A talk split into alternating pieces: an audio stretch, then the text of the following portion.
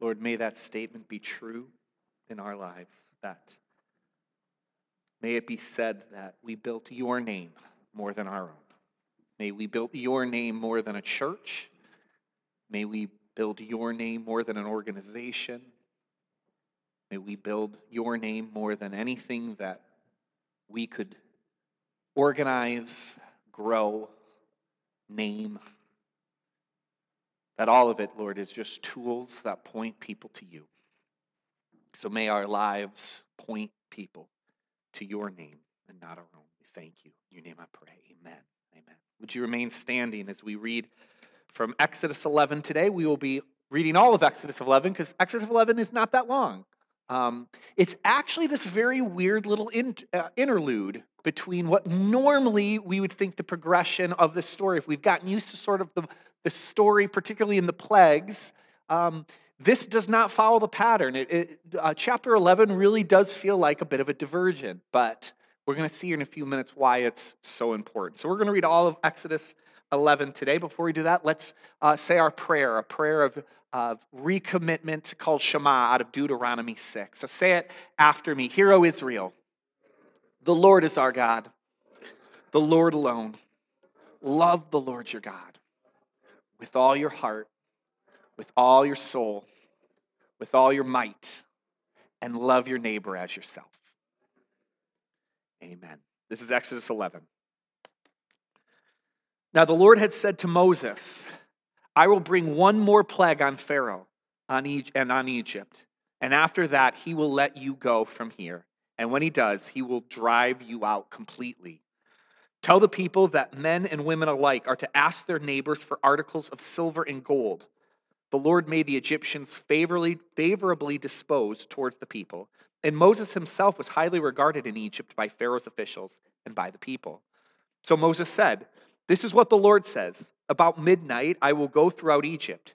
Every firstborn son in Egypt will die, from the firstborn son of Pharaoh who sits on the throne to the firstborn son of the female slave who is at her handmill, and all the firstborn of the cattle as well. There will be loud wailing throughout Egypt, worse than there has ever been or will ever be again. But among the Israelites, not a dog will bark at any person or animal. Then you will know that the Lord makes a distinction between Egypt and Israel. All these officials of yours will come to me, bowing down before me and saying, Go, you and all the people who follow you. After that, I will leave. Then Moses, hot with anger, left Pharaoh. The Lord had said to Moses, Pharaoh will refuse to listen to you, so that my wonders may be multiplied in Egypt. Moses and Aaron performed all these wonders before Pharaoh. But the Lord hardened Pharaoh's heart, and he would not let the Israelites go out of his country. This is the word of the Lord. Thanks be to God. You may be seated. Hey, before we uh, start in on this, I, I, wanted to share something that happened last week uh, that was very interesting in light of what we talked about last Sunday.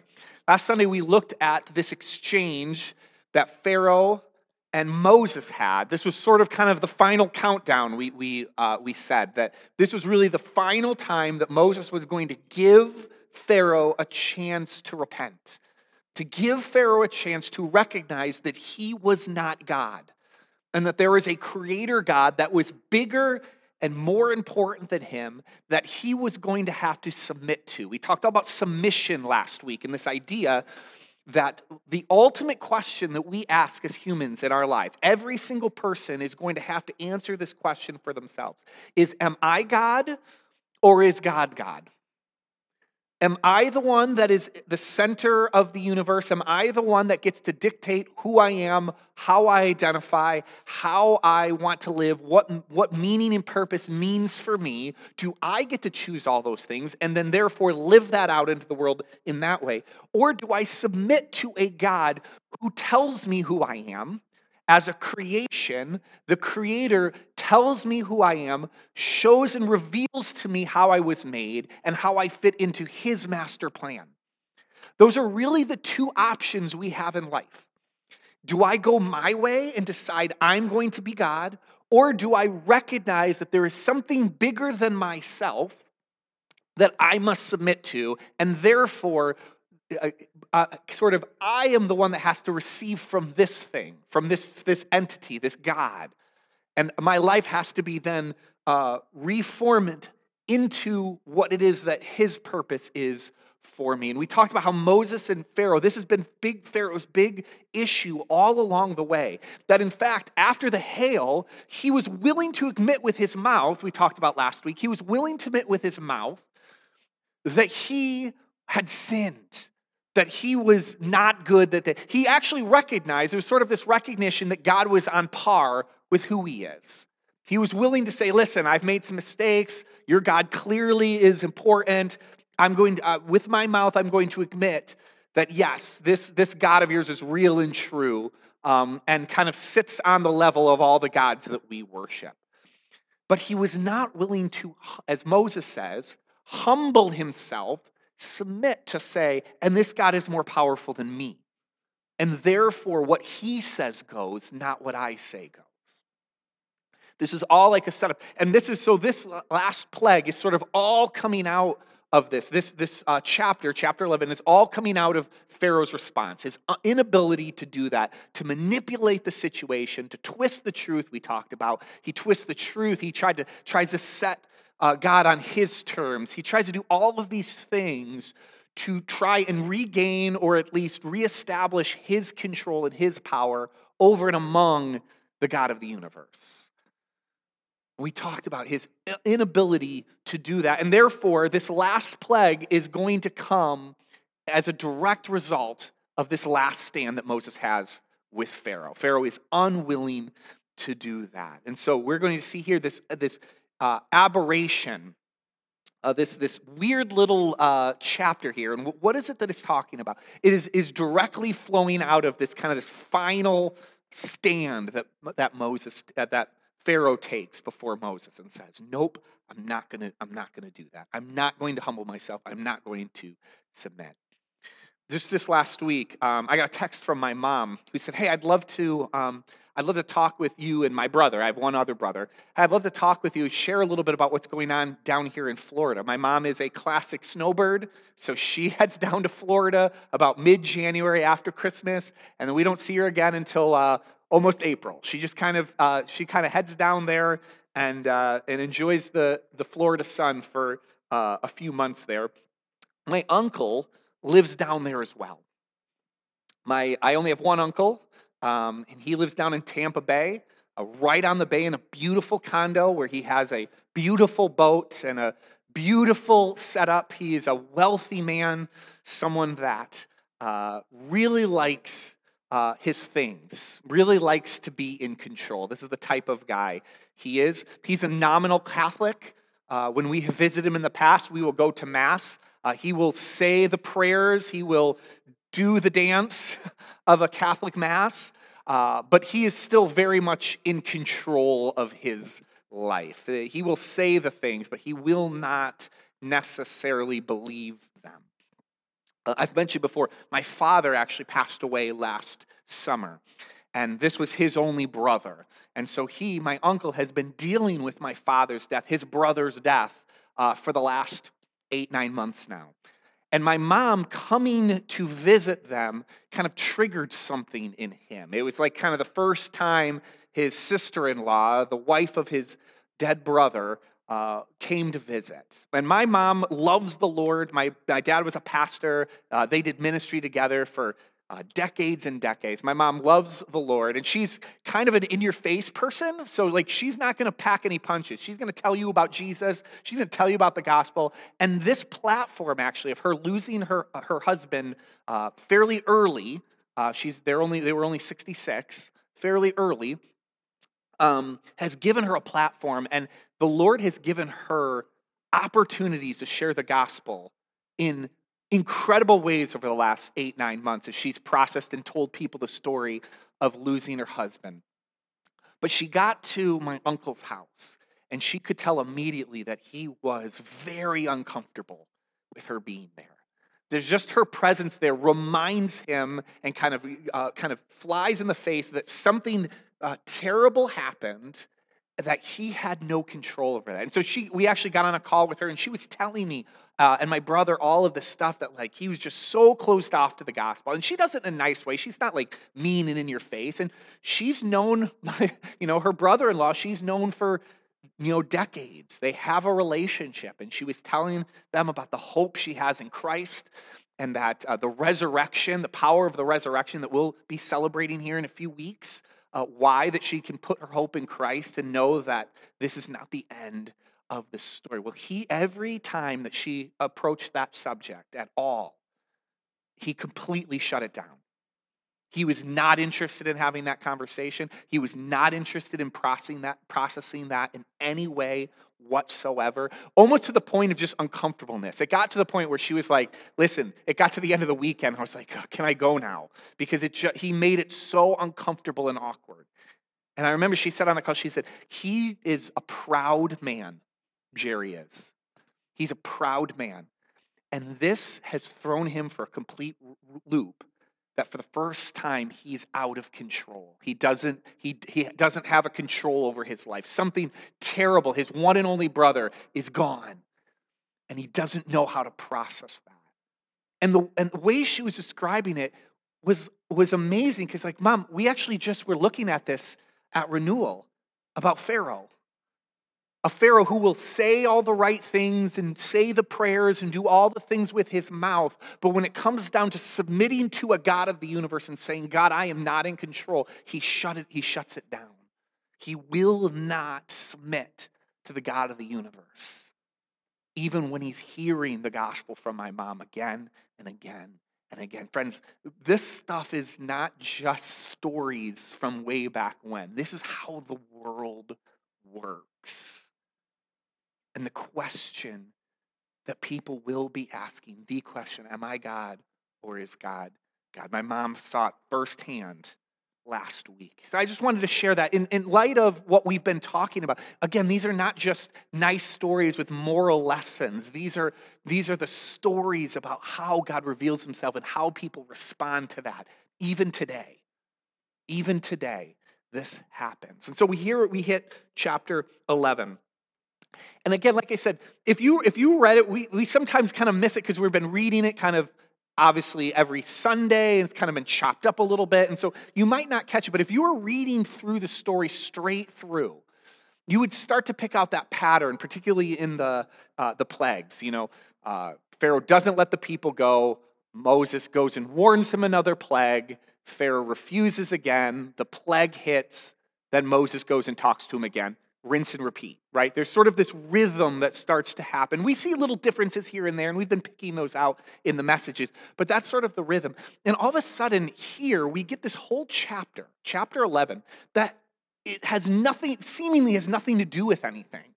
We're well, where did this come from? Because we're, we're, uh, we're setting up the, the last plague, the plague of the firstborn. Pharaoh has kind of had his final stand and said, I'm not going to do it. So now his own son is going to have to. He's going to feel it very personally by losing his firstborn son. And all of a sudden, we get these very weird details in this chapter. Let, let, let's look at it here. There's these three kind of digressions that we see happening in this chapter. The first one is in the first couple of verses, in two and three. God says, Tell the people that men and women alike are to ask. So, so he's warned hey, listen, this firstborn plague is coming. Here's what we're going to do speak now in the hearing of the people that they ask every man and his neighbor and every woman and her neighbor for silver and gold jewelry. The Lord made the Egyptians favorable, disposed towards the people, right? And we, we kind of get this little uh, interesting um, yeah, this little little interesting thing. The Lord made the Egyptians favorably disposed towards the people, and Moses himself was highly regarded in Egypt by Pharaoh's officials and the people. So they're about to like drop the atomic bomb of plagues on them, and the first thing Moses says is, "Hey, um, go ask all your Egyptian neighbors for gold and, and, and, such. Go ask them for stuff." Now that's not happened in in the plagues before. So it's like, well, that's weird. Why, why would why would they do that? Tell the people, the men and women alike, to ask their neighbors for articles of silver and gold. Go ask the Egyptians uh, to do that because, hey, uh, they're going to be favorably, favorably disposed uh, to you. And Moses himself was highly regarded by Egypt in there. So, okay, so why are we talking about gifts? Why are we talking about like stuff? That seems a little weird. That hasn't fit into the pattern of the plagues already. Then the next uh, couple verses, we see kind of the normal pattern. This is what we would expect to see. So Moses said, This is what the Lord says About midnight, I will go throughout Egypt. Every firstborn son in Egypt will die, from the firstborn son of Pharaoh, who sits on the throne, to the firstborn son of the female slave who is at her handmill, and all the firstborn cattle as well. Okay, that makes sense. That part makes sense. Moses is giving a description of what's going to happen. This is the plague, things like this. This is the only normal part in verse in chapter 11. We, we would expect this part. Okay, yeah, got it, right? This is what this is what Moses, this is the dance Moses and Pharaoh have been doing all throughout. So, okay, got it. So you talk this weird thing about like having all the people go around and asking their Egyptian neighbors for gold and silver and stuff. Okay, that's weird. But all right, now we're back on track. This is what this is what is supposed to be said. But then there's two more details given in this chapter that are very weird. Take a look in 6 and 7. There will be loud wailing throughout Egypt, worse than there has ever been or will ever be again. But among the Israelites, not a dog will bark at any person or animal. Then you will know that the Lord make a distinction between Egypt and Israel. Now, the distinction part we've heard before, right? That's very common. That's normal. We've heard most of the time God saying, Hey, I'm making a distinction. But this like description of like the loud wailing of, of the Egyptians and like not a dog is going to like those are some details that aren't really given often. So that's just a little like you know when someone gives you a little like TMI, you know, too much information. Like this feels a little TMI. Like okay, God, like uh you know, not even a dog's going to bark in Israel, but like there's going to be such loud wailing and crying in Egypt. Like it's never, it's never going to have been heard before, and it's never going to be heard from again. Okay, like thanks for the information. Kind of weird, whatever. Got it. And then, then it gets even kind of stranger uh, in verse 11. Another detail. And then all these officials of yours, Pharaoh, all your officials, they will come down and they will bow down to me. This is Moses. They will come down and bow to me, saying, Go, you and all your people who follow you. And after that, I will leave. Then Moses, hot with anger, left Pharaoh. Okay, so first off, hey, this plague is coming, and I'm going to give you these three weird details. One, I want you to go and ask all your neighbors for stuff. And they're going to give it to you because they're favorably disposed to you. Okay, interesting. Uh, two, there's going to be this super loud wailing and like that you've never heard before, you're never going to hear again, but not a dog is going to bark in Israel. Okay, that's okay. Third, all your officials, Pharaoh, they're going to come and they're going to bow down to me. This is Moses talking. They're going to bow down to me when this happens. And then the chapter just ends. And that's it. Then we move on to chapter 12, and then that's the chapter, the first firstborn, and the, then we get back to kind of normal. So we have this, like, and it's really short too. This chapter is very is much shorter than the other. So we get this like really weird little chapter, kind of in the middle, right before, leading up to the final plague, and we're given these three kind of aberrations in the story. And uh, when you're a good Bible reader, these are the patterns you should notice. When, when you're reading the Bible well, you notice when we're given, there's, you're given a detail and you go, why did I need to know that? right? If, if there's a detail given in a story in the Bible and it really doesn't drive the plot forward, there's a reason for it. There's something, there's a, there's a, there's a, a message, there's something that the, that the author, there's something the Holy Spirit wants to communicate. And they're not going to say it directly, they're going to say it uh, with these little notes. They're assuming you know the story so well that when you read the detail, you're going to go back and remember a detail from earlier in the story that's going to make a connection. It's almost like the learning goes deeper when you discover it for yourself versus just someone telling it to you straight. That's what's happening here. We're given these little details, and we're and and what the what the author, what the story is asking of us is, do you know the Bible well enough that when you hear these details, you go, oh yeah, I get it. Yeah, I know why. I know why they gave there. Because earlier in the story, there was a connection that makes sense. Now, I will tell you, I don't know the Bible that well. I need other people to point that out for me. So if you don't know the connections, that's okay, because I didn't either. Um, These are, these are rabbis and scholars and, and people that uh, read the Bible so intensely that they could see what the Holy Spirit was doing and make these connections for themselves. So I will walk you through the connections, not because I saw them myself, but because others, way smarter than me, made these connections for the first time. So, why these three details? What, what is God showing us with them? Well, all three of them are connected back to Moses' initial conversation with God at the burning bush. Have you ever noticed that, like, throughout this story, we keep coming back to the burning bush? We keep coming back to that initial conversation. Like, it's almost like that was like the most, impo- that was like we talked about, God's coming out party. He is, he's revealed everything to Moses in that conversation. And then the rest of the, uh, of the, of the story is referencing, like, remember when I said that back then? Well, here it's playing out now, right? So we keep coming back to that story. All three of these have their connection back to that conversation with God at the burning bush. Let's take a look at the first one. First, um, the articles of clothing, right? The or not excuse me, not articles, articles of gold and silver, right? Hey, you're going to be able to do that. God literally said this was going to happen in Exodus three. He literally said, if you remember, at the burning bush, he was going to talk about this. And God said to Moses, And I will make the Egyptians favorably disposed towards this people, so that when you leave, you will not go empty handed. Every woman is to ask her neighbor, and every woman living in her house for articles of silver and gold and for clothing, which you will put on your sons and daughters, and so you will plunder the Egyptians. So, quite literally, if you remember, God said this earlier on hey, when you're about ready to go, you're not going to go empty handed. You're going to go and you're going to ask your neighbors, and they're going to be favorably disposed to you, and they're going to give you stuff so that when you head out into the desert, you're going to be well prepared. You're going to have the things that you need going on. So, Exodus 11 is just the fulfillment of what God promised Moses in, uh, in uh, uh chapter 3.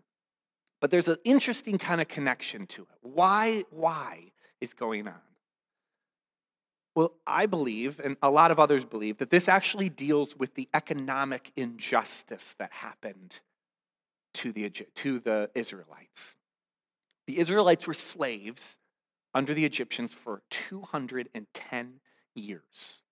Their people and generations, they had been slaves to Egypt for 210 years. What's the difference between employment and slavery? You don't get paid, right? There's no payment. When you're a slave, that's it. When you're employed, you do a job and you are compensated for it. And so the idea is is hey, you worked for 210 years with no payment. So when you leave, I'm going to make that right. They're going to pay you everything they earned for you. In fact, the word plunder in Hebrew we, we don't usually use that word. We only think of the word plunder when we think of like pirates, right? Like pirates plunder. That's, that's really all we think about. But in Hebrew, that word plunder uh, literally means to recover. To recover. So what God is saying is, hey, because remember in Exodus 3, he says, and so you will plunder the Egyptians. But again, that word uh, often when we think of it as like stealing we think of that word plunder like as a pirate who takes things, but in Hebrew, the word literally means to recover. You're going to recover that which the Egyptians took. You are owed 210 years of payment, and so when you leave, I'm going to make that right. There, there's like this economical justice that happens. You shall plunder the Egyptians, you shall recover everything to rescue or recover. So I have come down to recover, to rescue you from their hands. God is recovering that which is owed to Israel. So the first thing is hey, as you go, I'm going to make the economic injustice right. You're, you're going to get repaid everything you were owed. Second one, the crying out, right? The, the Egyptians are going to cry out they're going to wail because of that. Anything you remember anything about back to the conversation at the burning bush? That's exactly what God says that the Israelites were doing. Right? Take a look in verse 7. The Lord said, I have indeed seen the misery of my people in Egypt. I have heard them crying. They're wailing. It's the exact same word in Hebrew wailing and crying out because of their slave drivers. I am concerned about their suffering. Interesting. Again, let's keep that theme going. God is going to make things right. Exodus 11 is all about making things right. Hey, I'm going to recover economically what you were owed, and I'm going to give the Egyptians exactly what they gave to you. They made you cry out, they made you wail. And so, in God's divine justice, it's going to be the same for them. They will now be the ones that will wail. They will now be the ones that will cry out. The oppressors will now experience the consequences of what they did to you. So again, oh, it's coming back to this conversation. And eh, again, if you know the story well, if you're the people well, and Moses goes, hey, first off, go out and ask your neighbors for stuff. They're going to go, yes, exactly, because that's what God said. God said, hey, we're going to get to plunder. We're going to get to recover. We're going to get back everything we owe. And then Moses, and then God says, hey, and everybody's going to, in Egypt, is going to wail and cry out you would go, yeah, that's right, because that's that's what we were doing. We were the ones wailing and crying out.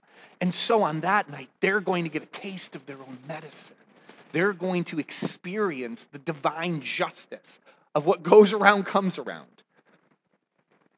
And then there's one more.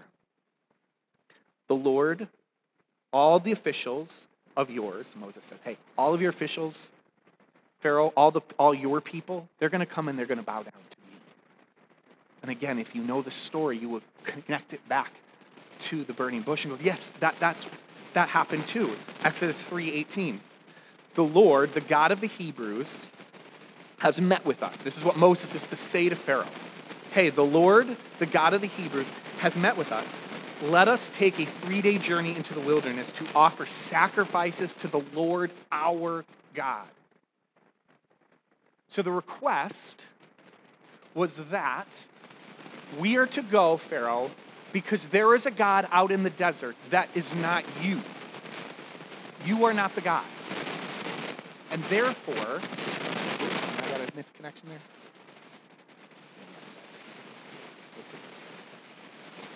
You are, we are going to go out into the desert and we are going to worship our God. Which again, the implication is, is that you are not our God. You are our slave driver we need to go we need to go bow down and worship them. We need to go worship our God. And Pharaoh says, "No, you don't get to go bow down to your God. You need to come serve me and bow down to me instead."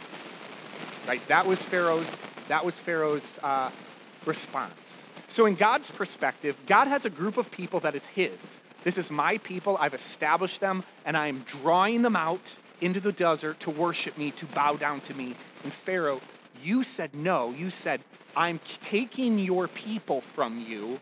They may not go out into the desert to worship you. I'm keeping them for myself. They will bow down to me instead. From God's perspective, that's what happened. God said, Tell Pharaoh, you are my people, and you are coming into the desert, and you will bow down and you will worship me. And Pharaoh said, No, I'm taking God, I'm taking your people from you. They don't get to go bow down to you. They need to stay here and bow down to me. They need to be my slaves. I am in control of them. And so this is actually justice for God Himself. God says, Okay, fine. But when the time comes, I'm going to recover economically what you took. I'm going to recover what you emotionally took. And I'm going to not only take my people back, I'm going to take your people too. Your officials are going to come and they're going to bow to me too. Because that, Pharaoh, is what you did to me. You took my people from me, and you did not allow them to bow down and worship me in the desert. You did not allow me them to do that. So you know what? When I take my people back, I'm going to take your people too. And they're going to bow down and worship too. this is what's called divine justice. And we actually it, see it throughout the Bible. We see it all the time in the law. is even in the law, as, as the people begin to learn about God's justice, it's always if you steal, you have to give back four times. You, you actually lose even more in the return. Or if you take a life, then your life has to be taken. It's uh, this eye for an eye is the whole idea of God's justice in the Old Testament. You do this, you will get back that which you have taken, you have stolen, you have manipulated, whatever it is, you get it back. And we see it very clearly here in Exodus 11. You stole from my people when you put them in slavery. They didn't get a paycheck for 210 years. So when they leave, they're going to recover, they're going to plunder everything that you didn't give them. They're going to get back. You did not, you were not good to them. You made them wail and cry out. So in my justice, you will get to wail and cry out. And you didn't allow them to come and bow down to me. You took my people from me and you kept them for yourself. And so I am going to not only bring my people, I'm going to take your people and bring them back. This divine justice over and over again. God makes things right.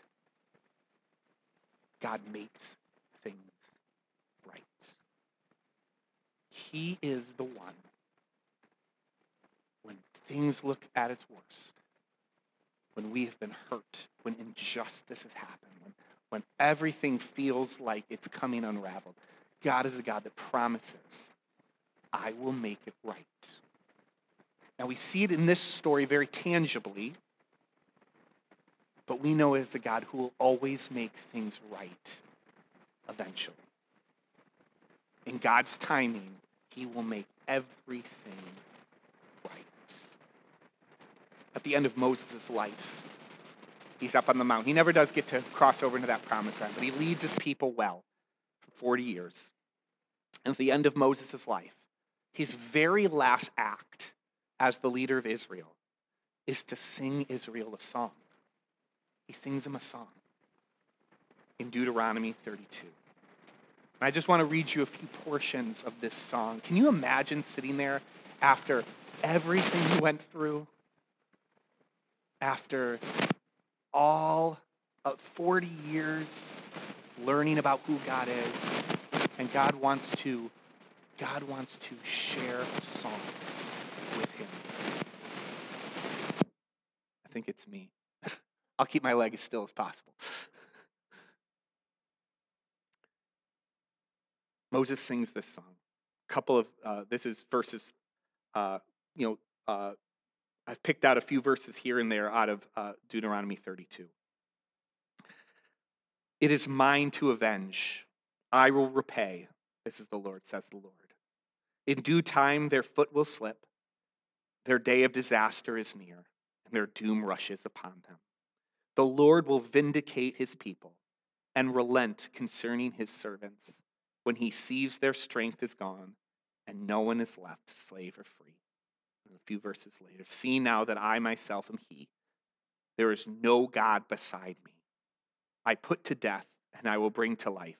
I have wounded, and I will heal, and no one can deliver out of my hand.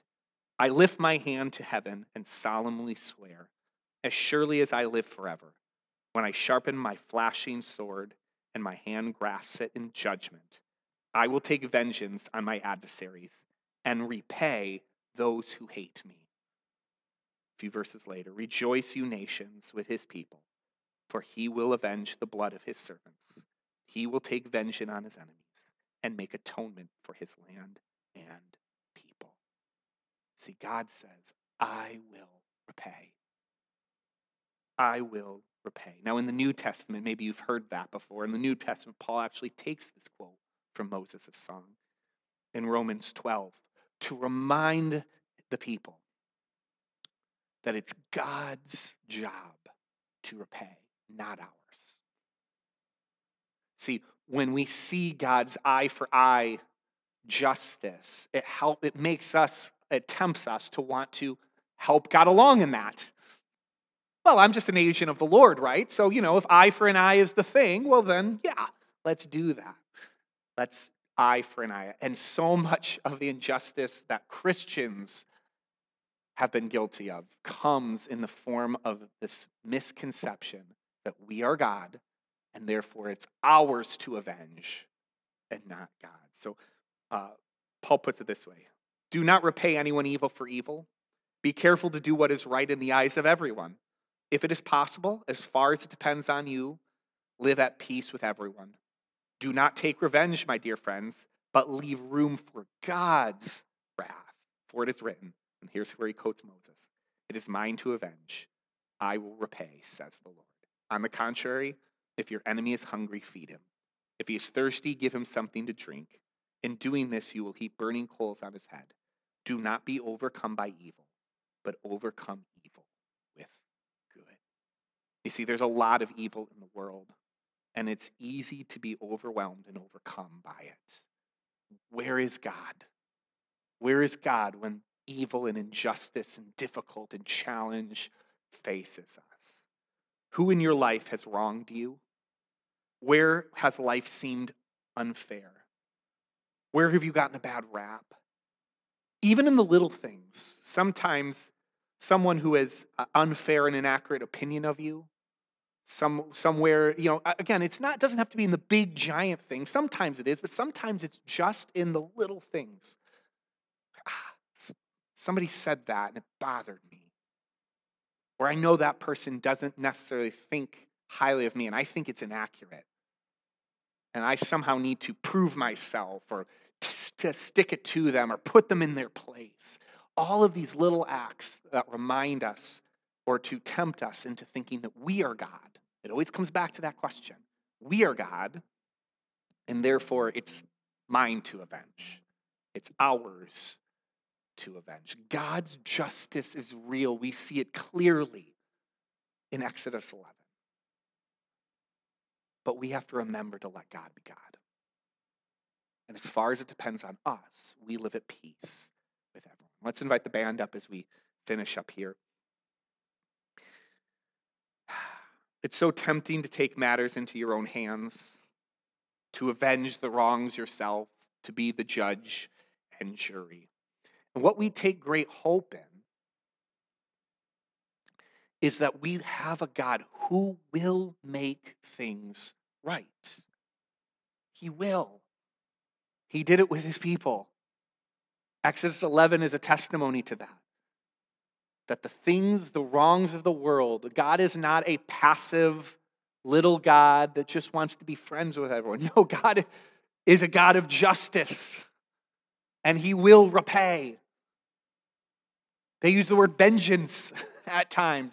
God, is a passionate God that will make things right and has no use and no tolerance for evil in the world. And he will cut it off with his flaming sword, as the song says. God will make things right.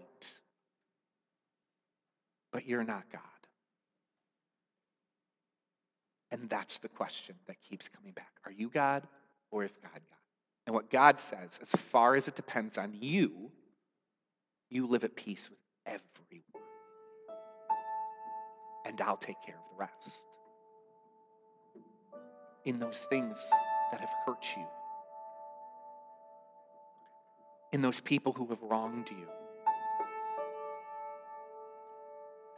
in those situations, those really hard situations where you know you didn't, you got the short end of the stick everything in us tells us that I need to go and fix that. And sometimes God calls us to be part of a solution. So we're not we're not asking for But when that stirring in your soul says I need to go take matters into my own hands and I need to recover and recoup and to take vengeance and to repay is the moment where we forget we are not God.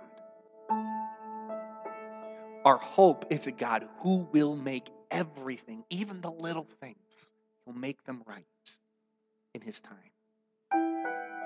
As far as it depends on us, we live at peace with everyone. In John 16, Jesus is reminding his, his followers that he will make things right. He will overcome it all. And gives this, mm, this very, very, like balm to your soul. He tells them, I've told you these things so that in me you may have peace. Because we're not at peace when we have a we have a vengeance. We're not at peace when we have a score to settle. We're not at peace when we believe we're a God and we need to fix all the wrongs based on our perspective. Jesus says, I have told you these things that in me you will have peace. Because in this world you will have trouble. The things that won't go right, the injustice and evil and difficulty and challenge, and you will feel wronged. But take heart, because I've overcome. I've right. Through Jesus and death and resurrection and ascension, we have the we have hope of a God current on the throne and has already overcome it and will continue in his time put things right. There will be an Exodus 11 moment for all of us. And there will be an Ex- Exodus 11 moment for other people based on something we've done that we don't even know we, where we have wronged someone. But the hope of Exodus 11 is that we have a God through his death and resurrection and ascension, seated at the right hand of the Father. He has come and overcome the world. And so we take peace, knowing it is his to avenge. He as far as it depends on us, we live at peace with. Easier said than done. But may you live into that peace.